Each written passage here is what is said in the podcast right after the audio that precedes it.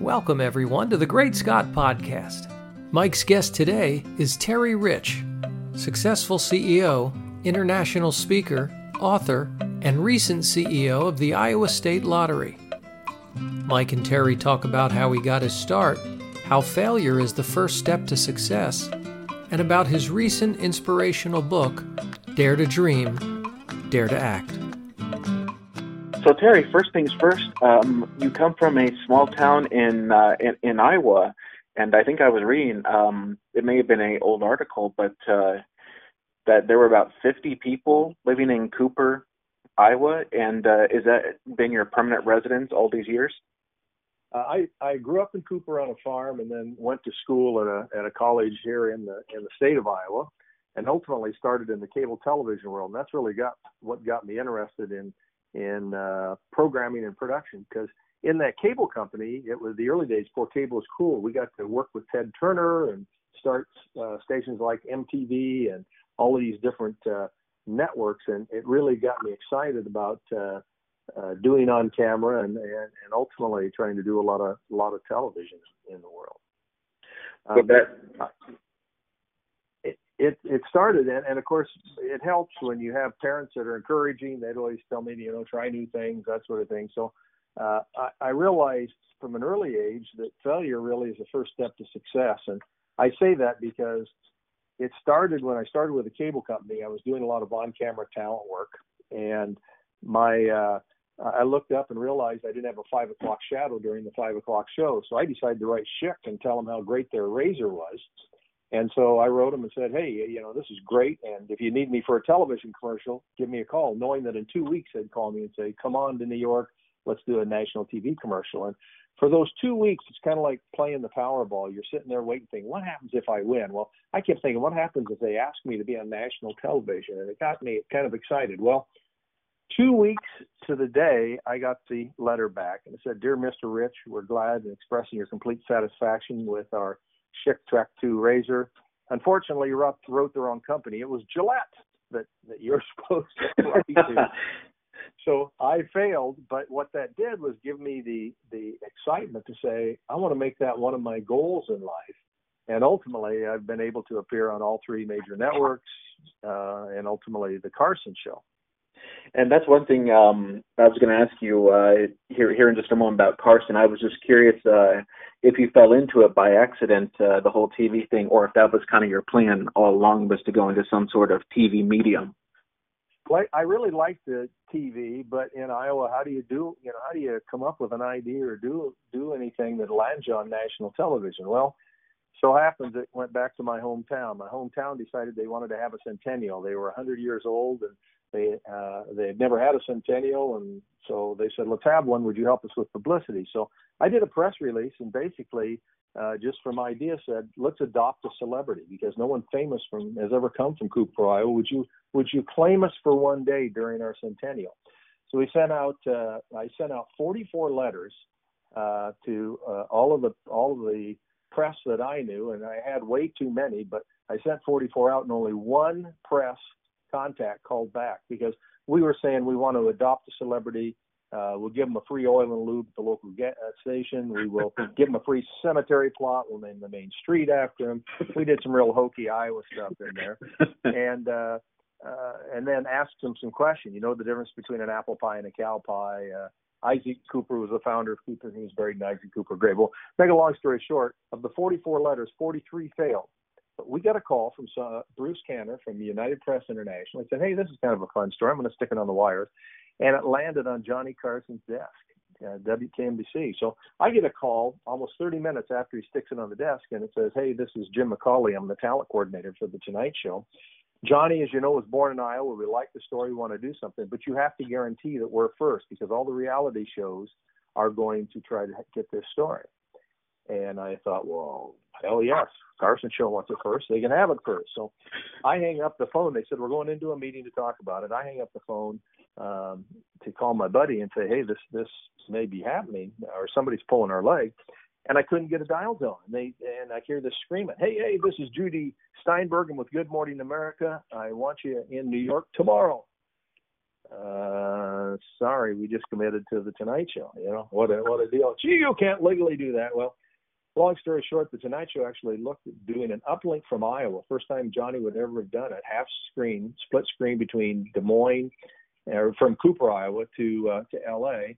And then when he came out and looked at the town, he said, "Let's do the whole show from out here." And they actually talked about doing the entire show. He said it's never been done. We'll get the front cover of Time, Newsweek, all of the, all the major publications. Well, he went back and they had some complications, and they decided instead of of going to uplink, they would uh, they would instead bring three of us out. So we got to go out and be on Johnny Carson. The first guest, it was 20 minutes long.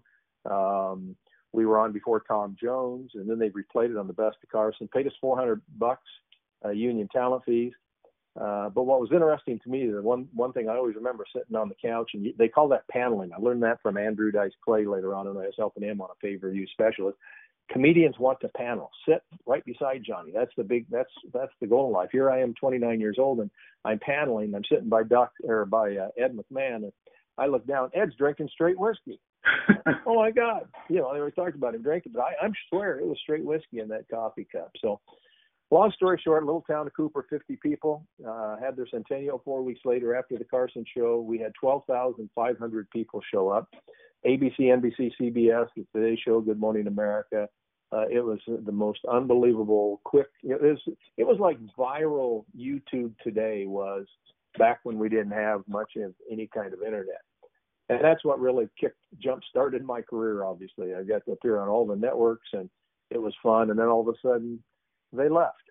And i was working for the cable company and working with hbo hbo was just beginning and we started doing these things called hbo free previews where you'd sit at home and we would dump hbo down on on a low channel like preamp c-span or something down on channel two three four five somewhere in there and then you'd come home and say, "Hey, Marge, there, there, we got free HBO. Somebody must be messing with the cable outside." So they'd watch a free movie, and then I'd jump on and say, "Hey, if you like this, call us right now, one eight hundred whatever the phone number was, and we'll get you cable." Well, it went really well, and we were selling a bunch. But I was traveling all over the United States to our different cable companies doing this because you had to do it individually. And then I thought back to the Carson show where they were talking about satellite TV, and I thought, well, if they could broadcast from Iowa. Why couldn't we do this and go to all of our companies and do it all, all of our cable outlets in South Bend, Indiana, Dallas, Texas, and just do it one feed from from Des Moines, Iowa. So I called all the HBO contacts and got two or three no's, and then finally the head tech guy said, "Yeah, we can send you a satellite uplink up. Uh, let's do it." So they sent us a satellite uplink, first time in Iowa that had ever been uplinked, anything had been uplinked, and we brought it in. We went up to all the deal, and that weekend sold 16 million dollars worth of HBO uh, product in, in that weekend. So then it really the career really shot from there. And and as a cable company sold, I started my own production company and did this for you know um, Adelphia or not Adelphia, uh, Comcast and uh, Time Warner and all these different cable companies, and did that about for about 10 years um, and then started doing television programming of our own. But ultimately, at 50, I decided I was gonna I was going to uh, uh, maybe hang it up, and because I've been traveling and all that, maybe as midlife crisis. But then I ran a zoo for five years, and then finally, uh, as that went well, uh, I became the uh, director of the lottery. But one other fun, you know, I always like new ideas, and one of the other things that came out of the Johnny Carson uplink idea, and remember, my letters failed 43 of the 44 times, but that one that UPI called set off a whole deal. But it also allowed us to try to do some other types of programming. For example, Iowa has the presidential caucuses, and the presidential caucuses um, in Iowa, of course, are broadcast worldwide. But when it was happening in the early days, everybody wanted to go to a farm and show pigs as part of the presidential campaign. And the folks who run Principal Financial and Wells Fargo and all these big corporations in Des Moines kept saying, why can't we get something or programming that looks better than that? So they came to me and they said, hey, you're doing a lot of TV stuff and uplinks. Uh, can can't we do an entertainment show from here?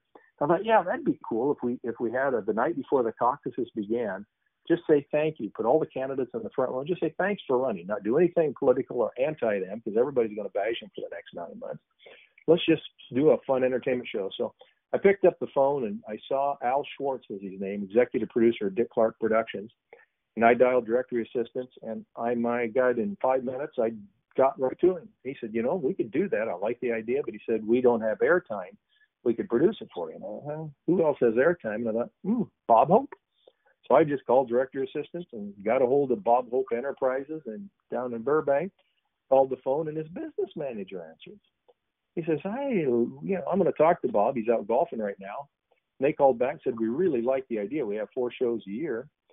Why don't you come to New York? Uh, can you be in New York tomorrow night? He's got a show with Rosemary Clooney in New York. Let's go ahead and let's let's talk about this because we could bring in, you know, they were bringing in Brooke Shields for their specials and have all the candidates, and we could just put it on NBC." I thought, "Oh my God, this all came out of an idea that we failed at with Johnny Carson that satellite uplink and do something like this from Des Moines, Iowa." To make a long story short, they wanted a million bucks just to do it. We weren't going to get any commercials or any way to recoup our monies because we had all these national companies that would have done it. So it fell through. But I always said that was one of the more favorite failures that we had, but still, still a lot of fun.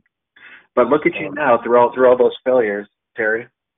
Well, that's what made that's what I, I tell my kids and everybody else. You know, most people they have a new idea or project. Everybody's got the million dollar idea, but when they have a project, um, and they and they do it and they fail the first time, they just quit. And you just got to revamp and and just keep going. And and the end of the career was probably the most infamous, I guess you could say. Uh, I was sitting as lottery director. I still did some TV at the time, uh, do a lot of radio talk shows, that sort of thing. But all of a sudden, we found out that there was a guy that worked for a vendor of our lottery that may be rigging the lottery, and it just didn't feel right. And ultimately, we busted him, and he he was doing this nationwide. He was the security director of a, of a, the multi-state lottery association. And uh, when we busted him, it took two hot dogs and Bigfoot before we got it all done. But that that has been a big one. In the uh, if you watch CNBC, American Greed did a whole feature that we were on on that, and also the Game Show Network did an hour special. And I wrote a book about all the things that happened, just to documented, and and it's been optioned for. Uh, I think you'll see that in the next year or so. Uh, it'll feel more like a Tiger King, I think, uh, type of uh, documentaries. So when you were on Johnny Carson, Terry, uh, you told a story about Doc Severinsen that uh, that uh, yeah, yeah just you, you just for research well just for uh, just to tell people who Doc Severinsen is, because uh, he is a older gentleman. Um, he was uh, Johnny Carson's Tonight Show band leader. Uh, Johnny had a couple others, but um, Doc was the primary one, and uh, so I just want to give a little history on who Doc was there before you uh, yeah. told the story there so you go in, you go into this Tonight Show, and Doc's across leading the deal, and all of a sudden I started thinking, wait a minute, I met Doc because I booked him in to play a performance at the university. I was going to Iowa State University to, you know, do a concert. So I'm sitting there. We go to the first commercial, and Ed's sitting by me. Hey, how you doing? I said, Oh, I'm doing fine. Ed. Yeah, I said, this isn't the first time I've been near celebrity. He says, Oh, what's that all about? And I, I told him, and and I didn't think much about it. But all of a sudden, the lights come back up after the commercial, and and Johnny says, "Well, welcome back. We've got you know guests from Cooper, Iowa." And Ed says, "Johnny, Terry's kind of told me a story during the break." I said, "Well, yeah. Uh, I didn't know what to say. You're in front of 23 million people. You're live." And of course, he said I had to say it, so I said, "Okay, yeah." I knew Doc Severinsen because I brought him into a concert, but uh, he went in and I went to the bathroom by. That's that's celebrity. I I'd never done that before. and Johnny goes, whoa, whoa, whoa, that's kind of weird. And I yelled, remember me, Doc? And that's how I ended. I just told all those people that I'd peed beside Doc Sevens. did did Doc remember you? Uh, he wasn't even watching. He was over having a cigarette, I think. During oh, okay. when the lights go down, the band members, everybody else, they don't listen to the guests. I don't usually, but it was fun. Afterwards, everybody's you know palling around. But that was an experience few people have experienced in life, and you know, at 29, it, it really was a it really was a uh, kind of the set of my career. So Terry, let's get to know you on a personal level. Um, uh, you started a or you wrote a book called Dare to Dream, Dare to Act. And the first line of your book is It all started with a cup of coffee. That cup of coffee was how we came up with the idea. The farmer called me into uh, Cooper and said, Hey, can you give us some ideas? And we sat and brainstormed. That's kind of, you know, I, I, I tell and I do a lot of brainstorming or new idea sessions with companies. And I always say you got to break it down to two. The first is daring to dream, which means you take a bushel basket and you try to get a hundred quick ideas. No judgment is the big thing. You, you just put those ideas, and then secondly, as a group, you get together, prioritize those ideas, and you have to dare to act. You have to do it. Most people are afraid to make a decision or try something new, and uh, that's kind of what the book's based on. And I do just uh, a lot of uh, public speaking to a lot of companies and and conferences, and and uh, that's been a really good one on innovation, how to create an innovative environment within your community. And then, do you have the same breakfast every day? Because I know you have your own lucky breakfast as well. Uh, yeah, when I came out of the cable company uh, and went into doing my own thing, and people say, "Well, how do you make money? You know, what's the million dollar idea?" Well, I did with what I knew, satellite uplinks. So I was doing these satellite uplinks for HBO. I went to a company called TCI, which at that point was the largest cable company. And I got there early, and so I didn't have anything to do. So I went over and I got a uh, hash brown, cinnamon roll, and medium diet coke from McDonald's. I walked in to pitch the idea, and uh, I was going to pitch the idea to 125,000 to do one of the weekends for this company. And the guy that went in with me that knew him said, "Let's go in." He went in. He said, "Hey, this is a great idea." The guy said, "Sounds good. Let's do it." And he said, "How much does it cost?" I said, two hundred thousand dollars. I'm thinking this guy just made 75 grand off me. But actually, we walked out. He said, "No, I'll get the direct mail. You go ahead and do it." They they spent, and if I would have done it for 125, I probably would have been bankrupt. My company would have gone under. But that went well. But I had to go back to finalize. I went back the next week, and uh, this head of TCI came in. and He says, "What are you doing here?" And I'm thinking, "Uh "Oh."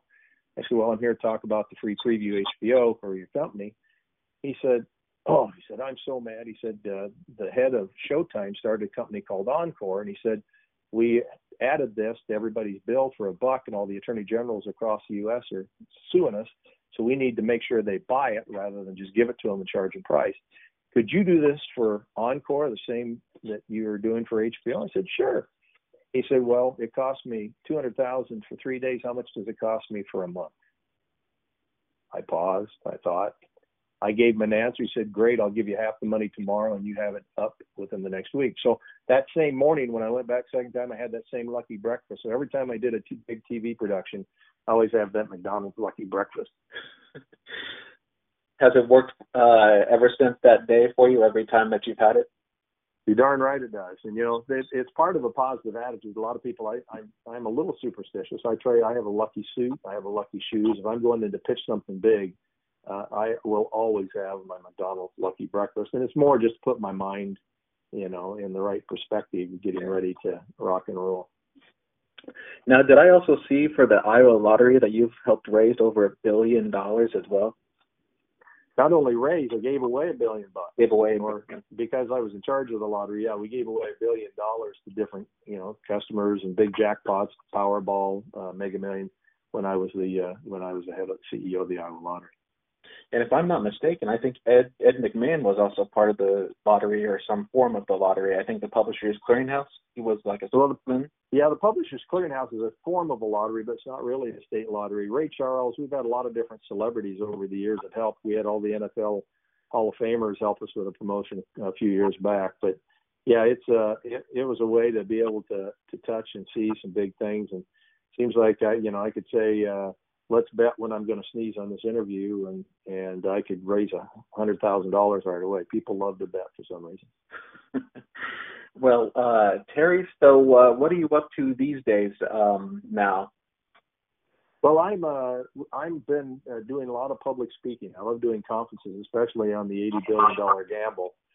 How that uh, lottery ticket, uh, Bigfoot, and two hot dogs helped solve the largest lottery fraud in U.S. history. So I travel the country. It's really kind of fun. In fact, I, I just before all the COVID nineteen stuff hit, I was in Germany uh, doing a speech. So I've been doing it internationally, and it's it's a perfect gig for kind of retirement. Uh, in that I do it when I want to, and then if I travel, I just open up those dates. So I'm doing that, and I'm still uh, uh, filling in host on an iHeartRadio talk show, which is kind of fun too. So keeping busy, but uh, like anything else, it's fun to learn and meet new people like you and, and do good things. Oh, thank you so much. You're you're very kind, sir. And um, actually, I also wanted to say I don't think I'm that far away from you. I'm actually uh, south of you in Kansas City, Missouri. Oh, you're real close. Yeah, you got some good barbecue down there, and the Chiefs and all the good things. Yeah, we get down there. In fact, I'm headed to the Ozarks, which is also, of course, in Missouri. This absolutely, absolutely. Oh, really? You have a conference there?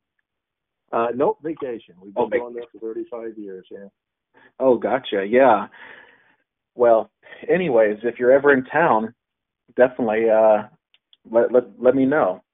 I'll do that for sure. Absolutely. Yeah. So Terry, I have one more question for you, sir. Um, what advice do you give to someone who wants to get into the TV uh, realm of things?